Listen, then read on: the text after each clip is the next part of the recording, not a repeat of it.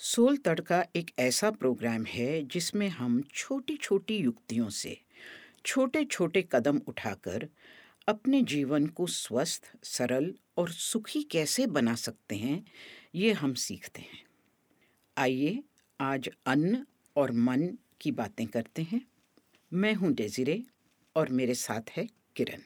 किरण दाल तो सब बच्चे पसंद करते हैं। पर सब्ज़ी उनको बोलो खास करके हरी सब्ज़ी खाने को तो वो नहीं खाना चाहते। तो दाल में हम कुछ सब्ज़ी डालकर अगर उनको बना के देते हैं तो ऐसी कोई रेसिपी बताओ। आज मैं आपको दाल पालक या दाल मेथी, पालक या तो डाल सकते हैं या मेथी तो वह रेसिपी बताती हूँ। यह दाल मेथी या दाल पालक बनाने के लिए हमें चार तरह की दालों का मिश्रण चाहिए। तो एक चौथाई कप मसूर की दाल, गुलाबी वाली, एक चौथाई कप तुअर की दाल, एक चौथाई कप छिलके वाली हरी मूंग की दाल और एक चौथाई कप पीली मूंग की दाल। तो यह सब मिला के एक कप दाल हो गई। यह चारों को अच्छी तरह से धोकर कम से कम एक दो घंटा भिगो दीजिए। फिर उसके बाद इसे कुकर में चढ़ाना है। कुकर में चढ़ाते समय इस दाल में एक छोटी हरी इलायची और दो लौंग डालिए और दो टमाटर आप काट कर डाल दीजिए और नमक हल्दी। यह सब डाल के दाल को आप पकाने के लिए रख दीजिए। और दाल जब पकाते हैं तो उससे थोड़ा सा एक इंच ऊपर पानी डालते हैं और तेज़ गैस पे एक सीटी आने तक बनाइए और उसके बाद उसमें कम गैस पर दो तीन सीटी आने दीजिए और कुकर को नेचुरली ठंडा होने दीजिए। और ये दाल का कॉम्बिनेशन चेंज कर सकते हैं क्या? ज़रूर चेंज कर सकते हैं। जैसे जो पसंद हो पर मसूर और मूंग की दाल का कॉम्बिनेशन बहुत टेस्टी लगता है। और ये दाल का प्रपोर्शन और रेशियो थोड़ा चेंज आराम से किया जा सकता है अपने मन के हिसाब से। और फिर जब ये दाल पक जाती है अब इसमें तड़का लगाना है। तो तड़का लगाने के लिए एक कढ़ाई में आप दो टेबलस्पून घी गरम करिए। उसमें एक टीस्पून जीरा एक चुटकी हींग और कसी हुई अदरक को सेकिए। फिर इसमें आप एक टेबलस्पून कसूरी मेथी डालिए और इसके अंदर एक कप कटी हुई पालक या फिर एक कप मेथी डालिए। अब इसे जब मतलब तक हरी मेथी? हरी मेथी। तो तब जब तक कि इसका रंग चेंज ना हो जाए तब तक भुनना है और फिर वो दाल इसमें जो आपने पकाई है, वो इसमें मिक्स कर दीजिए और एक दो उबाली आने तक इसको पका लीजिए। तो इस तरह से ये दाल बनती है और खाने में बहुत हेल्दी और टेस्टी है।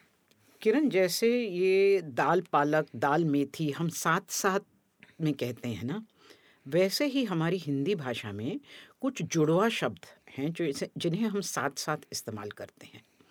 जैसे खान पान शुद्ध बुद्ध सुख दुख। हम इनका उपयोग करते हैं, पर कभी रुक कर नहीं देखते कि इन शब्दों को साथ कहने का कारण क्या है। मेरे एक मित्र हैं अवतार सिंह। उन्होंने मुझे एक जुड़वा शब्द, रहन सहन का महत्व समझाया। जब हम किसके बारे में जानना चाहते हैं तो उनके बारे में पूछते हैं कि उनका रहन सहन कैसा है। ख़ास कर शादी के रिश्ते ढूंढते समय ये सवाल ज़रूर पूछा जाता है कि उनका रहन सहन कैसा है। रहन का मतलब है रहने के तौर तरीके। स्टैंडर्ड ऑफ़ लिविंग क्या है? क्या वो फैमिली वेजिटेरियन है? जॉइंट फैमिली है? बिज़नेस परिवार है? या प्रोफेशनल्स हैं? ये सब रहन में आ जाता है। पर ये जो सहन है, ये एक बहुत बड़ी बात है। हमारी सभ्यता में ये मानकर हम चलते हैं कि जहाँ भी हम रहेंगे हमें कुछ ना कुछ तो सहना पड़ेगा। वो चाहे परिवार के रिश्ते में हो कॉलेज स्कूल नौकरी व्यापार या फिर फ्रेंडशिप में भी। क्योंकि हर समय सिर्फ़ मनपसंद बात तो नहीं हो सकती ना। पसंद और नापसंद के आधार पर तो सारी ज़िंदगी चल ही नहीं सकती। हाँ तो ये सहन का मतलब स्वभाव से है कि उनका नेचर कैसा है क्या वो एडजस्टिंग हैं? क्या घुल मिल कर रहते हैं? क्या घर में आज़ादी का माहौल है? पश्चिम में सहन की धारणा बहुत कम देखने को मिलती है। टॉलरेंस लेवल कम है वहाँ।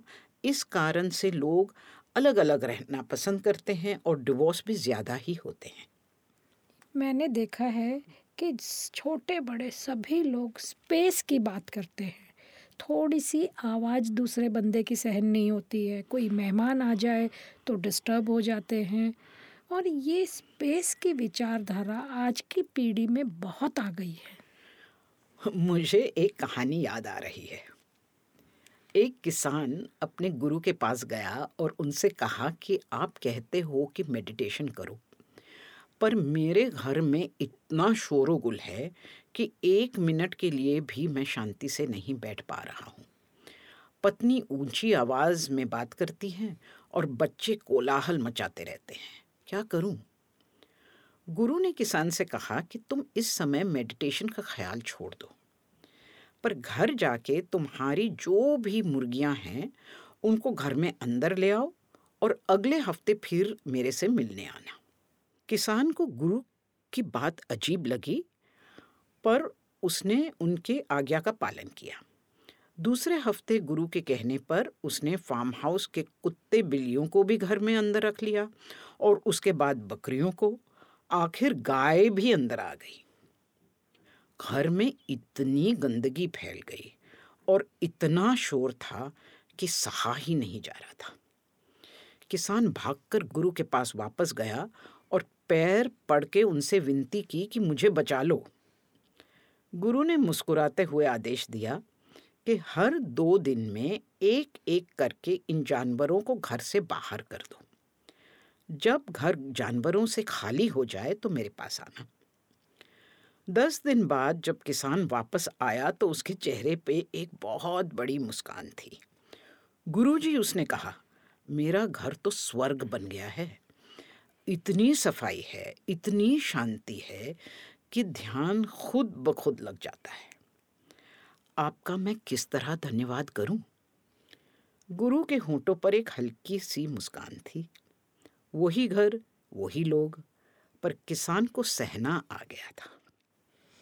ये तो इतनी इंटरेस्टिंग कहानी है पर इस तरह का गुरु आज हम सबको ज़रूर ढूंढना चाहिए। गुरु जी से मिलवाइए। हमारे नई पीढ़ी के लिए इस तरह का ही गुरु हमें ढूंढना पड़ेगा। आज की रेसिपी की सामग्री यानी इंग्रेडिएंट्स आपको डिस्क्रिप्शन बॉक्स में मिल जाएँगे। आज की छोटी छोटी बातों से आपका जीवन आनंदमय बने। यह हमारी आपके लिए मंगल कामना है। आपका मंगल हो, सबका मंगल हो। और हाँ अगर आपको हमारी बातें पसंद आईं तो अपने फ्रेंड्स के साथ लिंक अवश्य शेयर करिएगा। और सब्सक्राइब भी करिएगा। अगला एपिसोड सुनने के लिए अगले हफ़्ते वापस ज़रूर आइएगा। हमारे पॉडकास्ट की recording media mind studios Mumbai में की गई है।